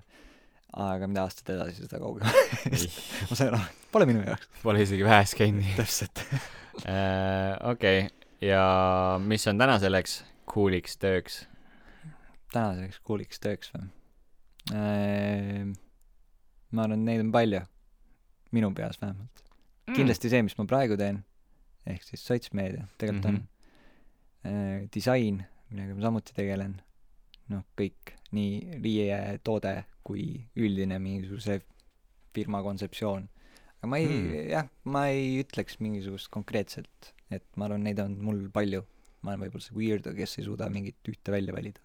okei, äh, ja sul? ma just mõtlesingi, et ma isegi ei oskaks ka midagi otsest öelda, ma arvan, et siuksed, tead siuk-, tead üks hästi lahe asi oleks see, kui saakski tegeleda ainult näiteks mingi spordialaga või, või ollagi mingi professionaal äh, mingil spordialal, mingi motospordialal. teine asi oleks võib-olla ka mingi spordiala instruktor, lihtsalt mingi oledki a la mingi palli vibes ja tiksud kuskil mm., no õpetad surfama kedagi või midagi siukest. kusjuures jah. ei see, see oleks tuus jah. see, mul poleks rohkem vaja. andke laud, andke õpilased ma oleks happy tegelikult juba. aga sinu selle riiete disaini koha pealt me saame kohe edasi minna sujuvalt eh, neljanda küsimuse juurde, mis on väga intriigi, intriige tekitav, et kas te olete valmis? kohe tuleb. väga tõsine teema nii, kolm, kaks, üks. kas trikoo või bikiinid? see jah, see teema tuli tegelikult nii lambist, aga aga, aga kui selle nüüd ühest vastust otsima hakata, siis see sõltub inimesest, ütleme. Ma jään, oo, no nii, oot, no- ma jään selja sirgu, nii. no kas sa tahad, mis ma ühe, kas sa tahad, et ma ütlen, mis sulle sobib? ei, ma isiklikult ei kannaks kumbagi. ei, aga tegelikult äh, kui ma pean valima, siis ma valin trikoo. siis Mm. saab ühe korraga kiirelt seljast ära võtta. Alrighty. aga ei, jah, selles mõttes It's alright. It's alright, yes. et selles mõttes oleneb inimesest, et ma arvan, iga inimese kehakuju, kõik on erinev. Ja aga minu maitsele minu maitsele. nii, üllata, üllata rahvast. äh, nii raske. ühesõnaga, sa ei pea kohe ära vastama, ma räägin siin oma teooriaid, onju No. mul on siin väga pikad asjad valmis mõeldud, et äh, väga hea. et äh, jokes aside, siis äh, kunagi oleks ma nagu sada protsenti öelnud, et mida pekki, bikiinid. sest noh, minu pilt nagu trikoodest oligi see, et sa oled nagu see kuradi päästelaud enam-vähem ainult sellega ja sul on nagu, sul lihtsalt mingi üks suur mass on seljas, mis nagu noh, see ei näe kuidagi apetiitne välja, vaata. Alright. vabandust. Bon appetit. ja nagu nii, okei, okei. aga, aga moemaastik on nagu, nagu päris tugevaid sammu te-, sammud teinud viimasel ajal ja ja on nagu väga niševoosid trikoosid, noh, et eh, on. noh, tõsiselt vaatad, et mine pekki, et on, noh, nad annavad nii palju kuidagi rohkem niisugust karakteristikut võib-olla isegi võib öelda, ma ei tea, keerulised sõnad, aga, aga, aga need näevad jah, paremad välja kui bikiinid, et eh, Mhm. sa, nojah, sest bikiinid on suuresti ikkagi nagu noh, suures plaanis on nad ikkagi seesama asi, noh, selles mõttes sul kõik on ühes, ühte, ühte masti. teist värvi, võib-olla natuke teine lõige ja ongi äge, onju. mingid, mingid elemendid, osadel on tead mingi kuradi kuldkett käib üle, üle õla ja osadel ei käi ja et äh, Jaa. okei, aga jah, väga sekis-, seksistlik teema. On küll jah, tuleb tunnistada. aga jah, kui sa nüüd arutlesid siin, siis eh, ma peaks ka tegelikult ütlema ikkagi vist trikoo, selles mõttes, et see, kes suudab trikoo välja kanda, see on juba päris tuus. kõik ei suuda trikood välja kanda. miks? lihtsalt ei suuda, nagu mõni ei suuda, nagu selles mõttes mitte, et eh, kehaproportsioonid või midagi oleks paigast, aga lihtsalt enamus inimesi ei suuda trikood välja kanda minu arust mis, ei julge selga panna või? äh,. ei, ta võib selga panna, aga vaat see on, minu arust on see, et eh, bikiinid on nii-öelda, nagu sa ka ütlesid, on ju, et eh, põhimõtteliselt kõik kannavad bikiine. aga selle jaoks, et eh, sa kannaksid trikood, peab sul olema ka veits enda nii-öelda see kuidas see iseloom või sihuke sinu karakter peab olema selline, et sa suudaksid välja kanda trikoo minu arust. okei okay,, siin hakkas rääkima moejörgen selles mõttes, siin ei ole midagi teha, et siin, siin me hakkame kastisüsteemi looma varsti, kes võib bikiine kanda, kes võib trikood kanda. Äh, ma ei, ma ei ütle, et keegi ei tohi kanda trikood või bikiine. lihtsalt ma, kuidagi minu peas tuli selle teemaga kohe see, et, et äh, lihtsalt üldises mõttes ma üldse, ma üldse ei vaibi sind praegu nagu, see on, see on esimene kord vist, kus ma reaalselt mõtlen, et mida pekki sa uhad, noh, kuhu sa kurat aerutad selle teemaga nagu mida pekki, no ei nagu jah, võib-olla tõesti, aga aga nagu ma ei kujuta ette või nagu ma pole kunagi vaadanud inimesele otsa, tere, võta see trikoo seljast ära. nagu sa ei, võta ära, siis ei ole kokku loodud Ei. või nagu samas iseenesest päris hea pick-up line nagu, et võta see trikoo ära, et ei ole kokku loodud, et tuled, tuled bikiinidega kohe, pane need. täitsa pekki. Vau, see, see ei olnud üldse see, mis, mis mu point oli. sa nagu põhimõtteliselt kogu, kogu mu teooriale, mille ma rääkisin, sa tappasid nii lamedalt vee peale, et ole vait. ühesõnaga, selge, meil on eh, conclusion olemas, et eh, et bikiinid on eh, ilusad asjad, trikoo on edasi arenenud ja Jörgenil on äh, näkkuharjutus aru saada, kas inimene peaks trikoo ära võtma või mitte. Oh, saamegi teemaga edasi minna. no teeme siis siukse järelduse, kui sa siin tahad. on, siin on äh, väga hea teemaga edasi minna, et kui sinul peaks olema, onju, tüdruk ja sa vaatad siin kuradi rannas, et sul on mingi sõbranna ja ja vaatad, et ta on trikoo seljas ja tekib siuke kang-, kange tahtmine öelda, et eh, see trikoo peaks küll siit seljast ära lendama. et siis eh, tüdrukutel eh, on alati olnud nagu siuke teema, et et kui mehel on palju sõbrannasid, siis see on nagu, see on nagu probleem või noh, hästi, mina olen tähele, tähele pannud, hästi paljudel on, aga kas tegelikult on eh, mehel parem, kui tal on ainult sõbrad või on okei okay,, kui mehel on palju sõbrannasid siis? suures plaanis ma olen, ma olen pigem sellel arvamusel, et äh, loomulikult peaks balanss olema, onju. see on kõige parem variant. aga kindlasti peaks olema sõbrannasi nagu rohkem kui üks. tead, Jürgen, me peame sinuga vist eh, sõbrasuhted ära lõpetama, sellepärast et mul siin tekkis üks sõbranna juurde eh, või tähendab, üks sõber veel juurde, sõber Mida? juurde jah, et sõbrad on ülekaalus, kaalus sõbrannadega, et mul peab mul täpselt, noh, oli täpselt kolm sõpra ja kolm sõbrannat, nüüd on neli, et sa pead vist lahkuma. no siis on bye. oli tore. jah. ei, aga kuida-, nagu miks balansis tegelikkuses? ei, ma ei mõtle selles mõttes nüüd nagu sa, sa näite tõid, et, et sul peab kolm sõpra ja kolm sõbrannat. selles mõttes, et nad on, sul on nii sõpru kui sõbrannasi, kellega arutada. ma ei, ma ei too siin mingeid numbreid välja, jumala eest, sul võib kümme sõbrannat olla ja viis sõpra, see on ka okei okay,, näed, kellad. aga, aga jah, pigem no selles mõttes, kui sa oled kinnine inimene, siis, siis äh, siis võib-olla on keerulisem, aga ütleme nii, et äh, ma leian pigem jah, et sul peaks olema rohkem sõbrannasi kindlasti. Et see annab, sa mõistad esiteks juba siis minu arust ka oma naist paremini, kui ka selles mõttes, et sul on, mis mu point on, on see, et äh, on öeldud, et me räägime hästi avatult, on ju, et avatult äh,, avatult mulle meeldib see sõnade järjestus lihtsalt. Vau. aga noh, ma arvan, sa, meie nagu head sõbrannad on seda öelnud, et äh, enamus kutte ei räägi nii avatult nii-öelda üldiselt oma elust, kui me.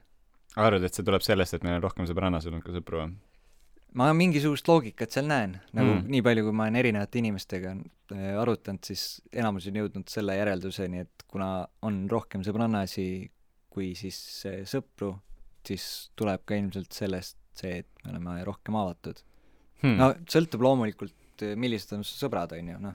kui su sõbrad on sama avatud, siis ei, ei pruugi nii olla. jah, aga üldjoontes Eesti mehed, ma olen aru saanud, ei ole väga avatud jutuga või kusjuures vaata ülipikalt, nagu ülipikalt olime sellises seltskonnas, kus oligi üliavatud seltskond, vähemalt siis, kui me Kiilis äh, pikemat aega elasime, onju. ja mm, no kui sa ütled nii, nii. no minu arust oli pigem avatud või nagu inimesed või noh, selles mõttes kuidagi nagu noh Jah., saad aru küll. ja nüüd, kus äh, ma olen olnud äh, sellise, kuidas ma ütlen, selle teistsuguse seltskonnaga, kellega sina nagu väga tihti kokku ei puutu, siis sa nagu saad aru küll, et äh, täitsa lõpp, noh, ma arvan, et ma ise ei suudaks nii pikalt äh, nagu asju enda sees kinni hoida, ma näen, et inimesel on ammu nagu mingi kipitab midagi nagu hinge peal ja noh, me ei ole nagu mingid suvalised tuttavad, onju, aga ta ei räägi ka, noh. lihtsalt ei räägi. aga okei okay,, me kaldusime veits teemast kõrvale ähm,. aga noh, ütleme nii, ei ma mõistan selles mõttes ja ma nõustun, et neid, seda ma olen samuti näinud nagu, aga mis on sinu seisukoht siis selles? Äh, tead, ma, mina arvan, et äh, on nii, kuidas on, nagu selles mõttes äh, mis me siis teeme, hakkame sunniviisiliselt sõpru ja sõbrannasid kokku kühveldama, et äh, tere, otsin sõpra, mitte sõbrannat, sõpra et äh, minu arust võikski olla nii, nagu on, et inimesel peab endal olema noh, lihtsalt nagu laiem vaateväli. Ja äh, kui me räägime nüüd suhtes inimesest, nii, siis peaks eriti savi olema, kumba pidi on, sellepärast et inimesed on juba mingil põhjusel kokku saanud või kokku läinud, onju. ja kui seal hakkab mingi kaniitamine pihta, et eh, sul mingid sõbrannad, miks sul mingid sõbrannad siin mingid ilguvad ja mida iganes. ma mõtlen siis seda, et noh, et a la, et noh, sul ongi lihtsalt sõbrannad, kes sinuga vahepeal võib-olla iga päev noh, kas, kas tööalaselt suhtlevad või, või, või paluvad sult midagi, mingit abi Mhm. midagi ja nii edasi kui selles mõttes te olete nagu koos ja ei ole selliseid teemasid nagu, et, et üldse kedagi umbusaldama peaks, mm. -hmm. siis ei tohiks nagu need küsimused igapäevaselt õhus olla. ja kui need küsimused on igapäevaselt õhus, siis tulekski välja uurida eh, see, miks need küsimused õhus on se- Mhm. sellepärast et eh, tihtipeale minu arust, noh, minu kogemuse põhjal on see, et mm, tüdrukud ei taha leppida sellega, et sul on teisi sõbrannasid. tekib umbusaldus ja arvataksegi, et aa, et sa lähed kohe petma. aga mina, mina olen nagu sellel seisukohal, et eh, miks ma peaksin nagu oma inimestega, oma sõprade ja sõbranna, noh, tähendab siis sõbrannadega suhtlemise ära lõppema selle, lõpetama selleks, et sul oleks kindlam tunne, et mina siis ei käi ula peal või midagi siukest, onju. Mm -hmm. sest reaalsus on see, et kui sul on äh, suhtes ebakindlus ja ütleme nii, et kuradi, sa tahad petta, siis minu arust nagu mitte ühtegi meest ei ole siiamaani kinni hoidnud see, et ta tahab petta ja ta läheb ja ta teeb. samamoodi naistega, see tuleb alati ka välja, varem või hiljem, eriti kõige rohkem selle juures, kui äh, lihtsalt suhe hakkabki laperdama ja üle terve tee käib, onju. et järelikult on mingi asi täiega vale äh, noh, ma mõtlen, no kui pikka aega laperdabki kogu aeg, noh. et et äh, selles mõttes minu arust ongi, et noh, see on palju suurem teema, see usalduse teema on ju noh, tegelikult mida see küsimus ka hõlmab, on ju noh, et kui palju sa usaldad oma partnerit, on ju. et äh, noh, sellest me võime ka ükskord pikemalt rääkida, aga jah, selles mõttes pean nõustuma küll sinuga, et äh, et minu arust see suhtumine peakski olema inimestel, et äh, noh, kui sa oled suhtes, siis noh, nagu järelikult sa, sa armastad selline, seda inimest, siis usalda teda, on ju, et kui sa ei suuda usaldada, siis noh, sorry, isegi kui, vaata, armastus on väga tugev sõna, isegi kui see ei ole, ei ole veel nii kaugele arenenud, siis anna talle vähemalt nagu mingi aeg, vaata, onju. ei no jah, jah. et noh, ega selles mõttes suhted on erinevad, inimesed ütlevad väga erinevatel aegadel. Ei, tunnevad selle armastuse ära, onju. loomulikult jah. et äh, jah, suures plaanis minu arust nagu ilgelt palju kaob stressi ära sellest hetkest, kui sa saad aru, et äh, ei ole vaja inimesel olla lapsehoidja, noh, selles mõttes. ei loomulikult, loomulikult. üldiselt ollakse juba täiskasvanud inimesed ja kui te ei suuda usaldada üksteist, siis järelikult on emas-kummas viga, kui seda ei suudeta kõrvaldada, siis Jah. tuleb ilmselt adjöö öelda, sest ühel juhul te kindlasti hoiate nagu või noh, mingi, mingil moel te hoiate kindlasti seda kellegi aega kokku, noh, en-, enda või kellegi teise aega kokku, et kui, tähendab, fui, kulutate, kulutate üksteise aega. vot see on ka üks teema, mil, millest me oleme ka sinuga juba tegelikult rääkinud omavahel äh,. aja, üksteise aja kulutamine. meil on erinevad seisukohad selles, aga see las jääb mõnda teise saatesse. jah, ma isegi seda, seda peaks lahkama, nagu päris huvitav oleks kuulata, mis, mis on kellegi teise arvamused veel, sest me omavahel oleme päris pikalt seda arutanud. äh, just see, et kas sa peaksid või kas sa kulutad kellegi aega suhtes olles, nii-öelda. et äh, äh, kas katkeses suhtes? jah, ja, ja siit mul oli veel mingisugune hea point, aga las ta jääb, las ta jääb. Lähme võtame viimase teema siis äkki või? eriti kähku läinud on küll jah, kuidagi siuke ühtse hea flow'ga on läinud. äh,. Pole nii tõsiseks ka muutunud veel. jah, sa oled siin kiirelt piduri peale tõmmanud, et äh, mina, piduri peale. no võib-olla mina, aga sellest emb-kumb meist, et äh, ei no selles mõttes äh, ennem kui lappe läheb, tasub, tasub väike pidur peale tõmmata. absoluutselt. aga, aga okei okay., no aga teine on kohe ju sama teema peaaegu et otsa või sama selline sügav, sügav asi, et no põhimõtteliselt jah, see ongi, ma arvan, me veits juba ka seda käsitlesime, aga kui varakult peaksid avaldama neiule või siis oma kutile eh, kõige, oma kõige tumedamad mingid pahed või mingid läbielamised või noh, mingisugune nii-öelda sinu tumedam pool. on ilgelt keeruline küsimus nagu ja see on ilmselt ei lähegi kunagi lihtsamaks, sest seal on nii palju tahke, onju. aga no näiteks, no selles mõttes okei okay,, vaata hästi keeruline on öelda ja ma arvan, kellelegi ei saa öelda, et millal on see õi-, õige aeg, on ju, selles mõttes veits halvasti sõnastatud, aga ütleme nii, et millal sina oled näiteks võta mingisugune suvaline, oih, seik ja millal näiteks sina oled, kaua sa oled näiteks olnud suhtes või mis hetkel sa oled, kas sa oled näiteks valinud seda hetke või millal sa neid asju räägid või see on kuidagi lihtsalt jutuks tulnud või kus te, kas sa oled üldse rääkinud ja ma ei tea, kas mul on mingi ilgelt tumedaid pahesid aga äh... eks meil kõigil mingisugune tumedam pool on, et noh, keegi meist siin lillelaps ei ole, et jah, oleneb, kuidas keegi võtab, onju. tead, ma ütlen ausalt, ma ütlen suhteliselt alguses ära või nagu noh, hetkes, kui ma tunnen, et inimest, noh, mõlemal on nagu küllaltki chill asjadest rääkida, mitte see mingi aa, tšau, et ma olen ma olen neid asju teinud ja, ja ma olen nagu sihuke vemps, vaata. et küllalt jah, sellest hetkest, kui asjad nagu või sü-, noh, saad aru, sa oled nagu inimesega juba päris pikalt suhelnud ja, ja noh, mingil määral saad juba usaldada, onju. usaldus on nagu jälle see küsimus, onju. Mhm. ja aga kuidas sa kuidas sa oled näiteks ära tajunud või kuidas sa oled see, kuidas on see hetk kätte tulnud, et sa oled sellest rääkinud lihtsalt sujuvalt jutu käigus paotanud või noh, kuidas üldse inimesed on reageerinud näiteks sellele, kui sa oled mingisuguse noh, sa ei pea siin nimetama, mida sa oled neile välja toonud, aga lihtsalt mõtle näiteks nüüd nende inimeste reaktsioonidele, ma ei tea, kas, kas inimese käitumine on muutunud pärast seda või kas ta on midagi öelnud, muutnud, üritanud muuta.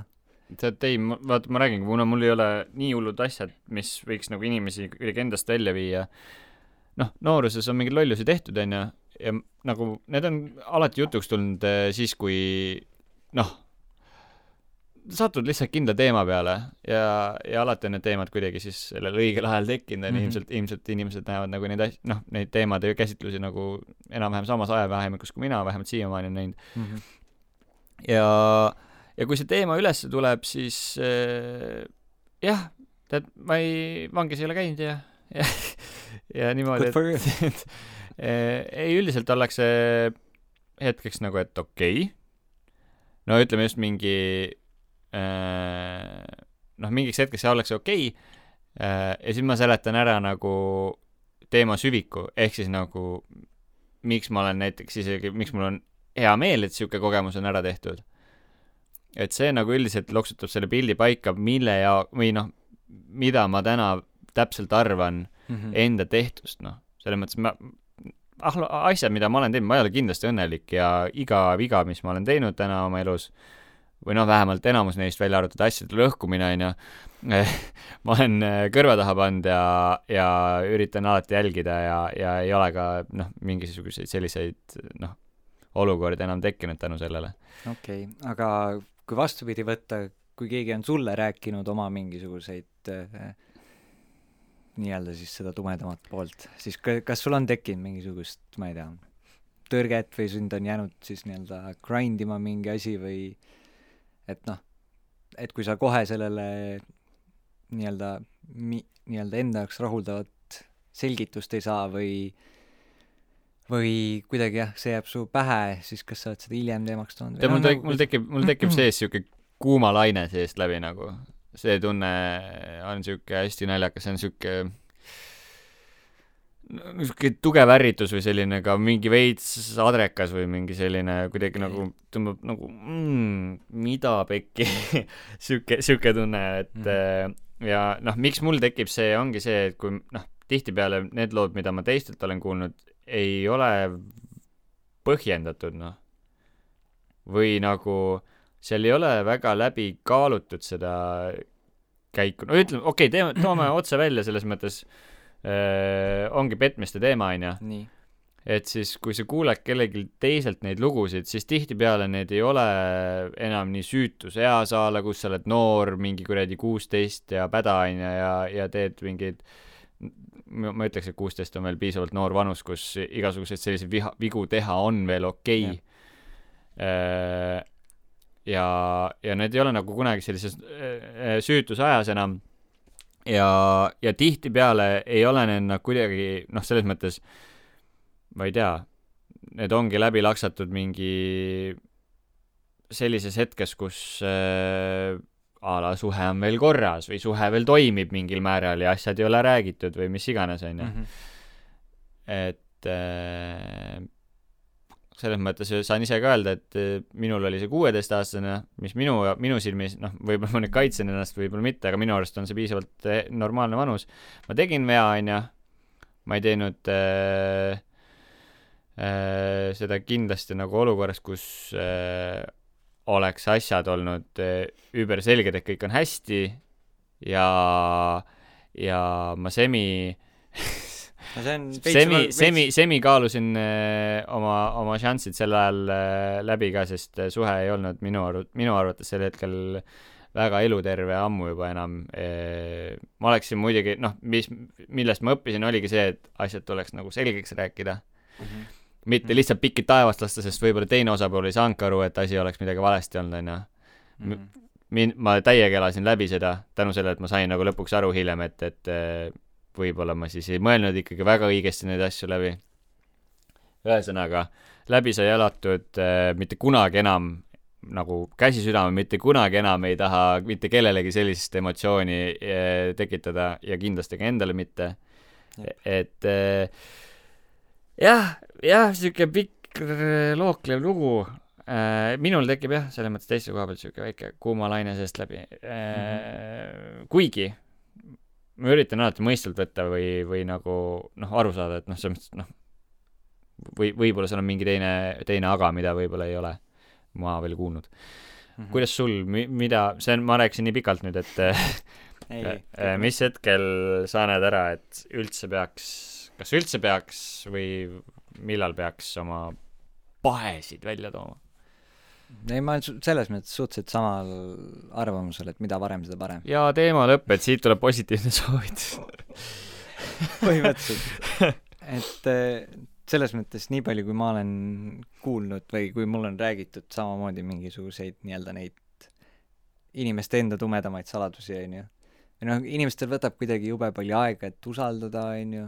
noh, selles mõttes, et ma olen suht sihuke, et ma võin esimesel kohtumisel ka lõpuks nagu koht-, mitte kohe, nagu sa ütlesid, on ju, et tšau, mul on see see, see ma olen seda teinud, on ju.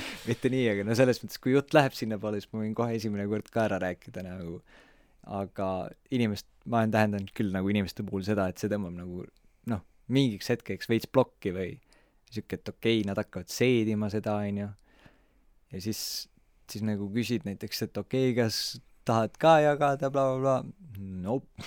Nagu, Mhm. et noh, et inimesed saavad mingi veits šoki-, mitte šokeeritud, aga neil tekib mingisugune väike plokk, onju ja teine asi on see, et siis, kui nad hakkavad ise, on ju, avama, siis sa näed, on ju, inimeste jutust juba, et noh, et ta väga, väga nagu valib, noh, paljud väga valivad, on ju, et noh, et kui sa räägid juba siin umbes, et ma olen teinud, on ju, siis juba vaatad inimest, on ju, et nii, kuidas ta reageerib, on ju, sõjaväes et noh, mõni hakkab konkreetselt näiteks niimoodi rääkima ja siis sa oled mingi nii, et räägi nüüd see story ära, et sa ei pea ootama minu reaktsiooni või noh, et kuidagi mingeid naljakaid jah, mingeid seikasi on olnud, kus sa oled lihtsalt nagu, et Ma- mi- mi- mi- kui raske on nagu siis ausalt öelda või noh, et kui sa ei Jaa. taha ausalt öelda, siis ütlegi jah, täpselt.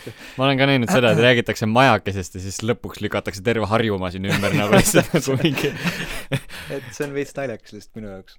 jaa, et nagu ma, üks, üks, üks sõber on ka siuke konkreetselt äh,, hakkabki rääkima vahepeal mingi, tead noh, juhtus siuke asi, et äh, räägib mingid asjad ära, et noh, saad aru ja siis, ja siis me naersime.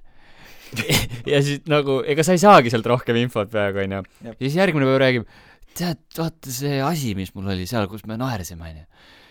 tead, me tegelikult naersime selle üle, kui naljakas auto oli, mis mööda sõitis ja siis tuleb sealt järjest mingi a la lõpuks räägib niuke tee taevas ja kuradi millised sõbrad tal oli ja mida ta ise jõi iga päev nagu üks üks teema juurde a la Mm. Ja siis sul lihtsalt nagu mingi jaa haarete jaht sõber haarete jaht millest sa täna mulle räägid?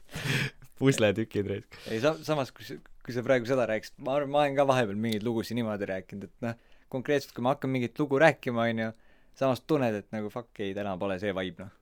noh, et täna, täna ei kisu, siis lühitad või sa lõpetad selle teema lühidalt ära või noh, kuidagi näed, et inimesed ei vaibi, siis sa oled mingi okei okay,, no ühesõnaga jah, siis käisime seal põllu peal ja oligi nii. sinna ta jääb, onju. ja siis sul võib-olla mingi nädala pärast, sul tuleb uuesti see, sa näed kuidagi see vibe on rohkem ja siis sa räägid terve loo ära või noh, et selles mõttes see on okei okay,, aga jah. kusjuures hästi naljakas on see ka, et selle avatuse ja selle ploki koha pealt onju Nii., et äh, vaat meil siin hea podcast'is rääkida, vaata keegi, kedagi me ei näe, kes ära jookseb kohe, kui tal kopp ees on, aga aga suures plaanis ma olen, mida ma olen küll tähele pannud, et kui ma hea lauluga lihtsalt sisse lendan oma teemadega ja, ja ilgelt uurin nagu, et kuidas kellelgi teisel läinud on, kui see uus, uus tuttav on, siis ega, ega ta väga kauem su kõrval ei püsi ka, varsti on ta läinud ja ta varsti ta ei viitsi kuulata enam või ei, ei viitsi sulle vastata. et nagu sa, sa pead mingi ülitaktikaliselt lähenema uuele tutvusele mingi, et hei, kuidas sul läheb? okei okay,, tänaseks on juba küsitud küll. jätkame homme ja siis, ja siis homme saad juba võib-olla poolteist küsimust küsida, sellepärast et midagi järgmiseks.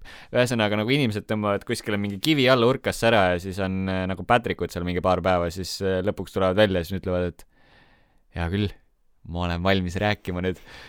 noh, jaa, ma nagu tahaks mingi kohe olla nagu pekki, me oleme, kes me oleme sinu arvates, mingi kuradi, kes ma olen su arust, noh? noh, me oleme inimesed, suhtleme jumala eest. mul on ühe korra ainult olnud siuke hea tutvu-, seltskond äh, nullist. ja see oli hiljuti, siis kui ma Krossi läksin sõitma. kolm venda, kellest ma ei teadnud mitte midagi tegelikult suures plaanis, üks vemps oli tuttav. ja lendasime kohale niimoodi, et see tuttav ei olnud veel kohalegi jõudnud. ja need teised kaks vempsa sõitsid Krossi käruga kohale, tulid, tulid autost välja. noh, kus sõber on siis sul ja hakkas kohe möll pihta mingi pagan, me rääkisime kõik jutud ja elu käis ja, ja kes kuidas mida teinud ja nii edasi. et äh, sihuke peaks minu arust suhtlus olema reaalsuses. mida me kardame üksteist, me oleme kõik eestlased, me räägime sama keelt, keegi kellelegi lambaid sisse ei löö, onju. üldiselt. no Jörgenile ähvardatakse Pärnus pidevalt, aga nagu selles mõttes no see on pigem. see pikem lugu. aga äh, jah, mingil määral kindlasti peaks olema nii, aga samas äh, noh, selles mõttes inimesed on erinevad, onju. jaa. nüüd on see, et kus Gert on lihtsalt mingi okei okay,, noh, räägi ära see point. aga äh, inimesed on selles mõttes erinevad, et mõni nagu ongi, protsessib asja kauem ja sobi midagi. noh, aga no ühesõnaga ongi see, et selles mõttes äh, see on täiesti fine, et mõni ongi mingi kaks päeva hiljem tuleb sinu juurde, aa okei okay,, kuule sa rääkisid vot sellest, et äh, sellel minu arust ei ole samamoodi nagu pa- paljude asjadega ei ole seda ühist vastust, on ju. et noh, ma näiteks ka, seal on vahe, vaata, kas inimene protsessib enda jaoks asja kauem või inimene lihtsalt nagu tõmbab plokki ja ei taha rääkida. nii ja sa kurat driftid ja protsessid seal, eriti okei, okei jah, siis selles mõttes, kui täiesti aus olla, eks mul tõmbab ka vahepeal kuuli täiesti lukku ja siis ma vaatan talle otsa mingi jaa, mis iganes sa just ütlesid, ma olen nõus, et äh, äh, aga no siis tulebki, kuidas ma ütlen, ma ei tea, ei no selles mõttes aus olla või? ei no aus loomulikult ja noh, selles mõttes minu arust see on ka see point, kus sa veits saad aru, kas sa vaibid selle inimesega või mitte, noh. nojah, lühidalt, et noh, sul ei, sul ei maksa oodata, et mingi okei okay,, äkki ta kahe kuu pärast avaneb, on ju, või äkki ta siis on nagu jõudnud no sinna ma ei viitsi nii kaua. Mm, seda ma usun. aga et noh, selles mõttes ongi, sul on kaks varianti, kas sa kas vaibid inimesega või sa ei vaibi inimesega no ja võib-olla siis tulekski lihtsalt peale lennata ja Jah. jõu, nagu sapp, no jah, üle ei maksa ka sõita, on ju. miks? seal on, see on ka see ohtlik piir, vaata. no see niikuinii see, et kas sa nagu sõidad oma jutuga temast aa ei, see on õudne, kui oma jutuga ainult üle sõita, mul on, mul on see halb arvamus, harjumus, et ma võin rääkida oma elust, et niimoodi, et Jörgen on vahepeal pannud äh, pilli tasku magama ära läinud, et ma tõmban äh, vahepeal mute peale ja siis ja, ja, ja, ja, ja, noogutada. on küll.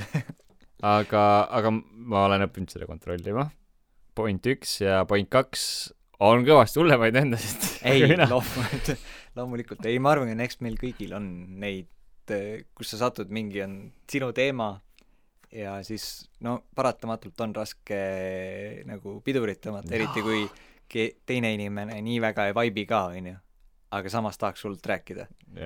aga kui noh, see ongi see, kui sa pead teise inimesega arvestama, on ju, et ei ole sina, ei ole sinu teema, noh et kui sa näed, et inimene ei vaibi, on ju, Mhm. siis ongi see, et kas see on oluline, noh okei okay,, sinu jaoks on võib-olla see oluline see kogu teema ära rääkida, aga teine küsimus on, kas, kui põhjalikult sa seda tege-, tegema pead, on ju.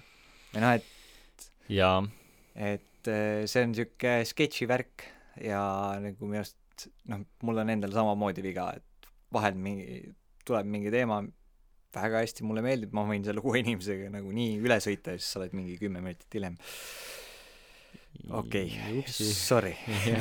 Et noh, aga samas ma üldjoontes ütlen üpris otse ka välja, kui ma tunnen, et ma sõitsin liiga üle. et eh, see on niisugune tunnetamise küsimus, ma arvan aga seda tehakse väga palju, seda ülesõitmist, et ja üldjoontes sa saad aru, mis ploki see ette tõmbab, kui keegi sulle seda teeb ja siis sa oled mingi jep, okei jep. okay.. aga tõmbame, tõmbame ketsinöörid kokku, teeme ilusa lipsu peale ja Jep. jookseme minema, et äh, positiivne soovitus, jep, lühike, konkreetne. tehke, Insta cleanup. jep, Instagramis võtate lahti kõik kasutajad, millest eil ei ole üldse mitte midagi kasu, mis äh, mitte midagi ei ummistavad teie feed'i, reostavad, võib-olla mõned inimesed, kes teevad teid lihtsalt kurvaks. jah, liiga ilusad inimesed, liiga tublid inimesed, ma ei tea, ühesõnaga üks päev ise tegin Selline ja ilgelt parem hakkas, sellepärast et ma sain, esiteks noh, kui sa vaata, saad kogu aeg seda sealt online'ist äh, või online'ist, sotsiaalmeediast peale seda, mis äh, sind reaalselt huvitab ja, ja võib-olla mõnel määral ka õnnelikuks teeb, noh, ma just täna sain Jörgeni Instagrami paroolid, vaatasin seda Instagrami feed'i, ma olin üllatunud ausalt öeldes, sest minu pool Instagrami on täis mingit meeme, noh. no konkreetselt ma, vahepeal ajab närvi isegi veidikene, nii et ma pean ka veidike sealt neid maha võtma. aga suures plaanis sul ei olnud vist peaaegu et ühtegi meemi, üks pingviin kukkus jää otsast alla ja see oli kõik. et mis on nagu päris üllatav, et tal oli ainult selline ülikontsentreeritud, väga kunstiline isegi feed ja toimib ilmselt, sest sa nagu saadki pidevalt seda peale, mis sul kasulik on. jaa, ei ma olen, teen ikka vahet pidavata, vahet pidamata mingisugust puhastust jälle. et kui ma satun kasutaja otsa, keda ma nagu noh, millegipärast ma ei tea, kas kellelgi on veel sihuke hu huvitav, ma isegi ei tea, kuidas seda nimetada, aga näiteks mulle jäävad nagu inimeste nimed mulle võib-olla meelde ei jää, aga mulle jäävad inimeste pildid meelde. ehk kui ma näen, et äh, näiteks täna scroll in, vaatan, aa, mingi noh, inimene võib-olla, keda ma ei tea või tean ainult sotsiaalmeedias, vaatan tema pilti, ma olen mingi, aa jaa, tal oli mingi nädal tagasi oli see pilt. mul jäävad mingid siuksed asjad meelde. ja kui, kui mul tuleb nagu see mõte ja mul tuleb meelde mingi, aa jaa, tal mingi kaks viimast pilti on nagu suht crap olnud, onju. siis ma võtan korra kasutaja lahti, vaatan kiirelt pildid üle, vaatan, okei okay,, mõttetu unfollow. et noh, see on ikka vaata selles mõttes, et sa paned follow vaata kellelegi millegipärast mingil hetkel ja täpselt mingid inimesed mingil hetkel ei paku enam selles mõttes äh, sulle seda, mida sa oot-, või noh, mitte mida sa ei oodanud, vaid mida sa siis nägid ja mis sa siis nagu nii-öelda veits otsisid sotsiaalmeediast või et äh, see on jah, niisugune hea konkreetne lihtne asi, mis ilmselt paljusid pahandab, kui sa neile unfollow paned, aga elate üle. no õnneks siin ei saa vaata mingeid ühte vastu panna, nagu Reidis kunagi sai, et selles mõttes jääb su isegi skoor alles suuresti, et võib-olla natukene ainult äh, follower'e läheneb, aga aga ei, see on jah, et äh, jälgi nagu teadlikult inimesi ja vahepeal tee väike puhastus. aga selles mõttes meemide koha pealt, noh, mul on Gert, kes ma lihtsalt sa saadangi, saadab mulle meeme. ma olen meed-, meemikanal Jürgen. ma saan sealt kätte kõik, mis vaja ja kõhutäie naerda päevas paar korda ja ma olen rahul. väga hea. vot, aga jah, põhimõtteliselt lühike info ka siia lõppu. et me nüüd äh, veits äh, elavdasime oma siis sotsiaalmeediat ka. et äh, katsume sinna siis panna, no hetkel on seal meie siis kahe lühitutvustus, nii avatult kui, või kinniselt, kui me kirjutada julgesime, et äh, kes me täpselt oleme, et kui kellelgi on küsimusi, on ju siin tekkinud, et te võiks nagu rääkida, et kes te tegelikult olete, siis mine Instagrami, otsi üles võõrad mured. võime järgmine osa selle ette ka lugeda, kui väga keegi ei jõua sinna, et aga jep, aga ja üks asi, mis ma teeksin siin, Jörgen äh, lubas ühe challenge'i ka teha või nagu, et kui Instagramis tuleb viissada follower'i täis, et siis Jörgen lubas äh, roosa pantri kostüümis tänavale minna. vabalt. võin, võin teha. aga igal juhul jaa, saatke meile kirju, avaldage arvamust ja ja olge mõnusad. kohtume siis. jube raske lõpp on. mul oli Jaa. nii palju mõtteid, mida ma siia lõppu tahtsin öelda, aga las nad jäävad. tuleb uus nädal, tuleb parem nädal. absoluutselt. nii et äh, olge positiivsed. jep, nautige, bye. Bye. Adios.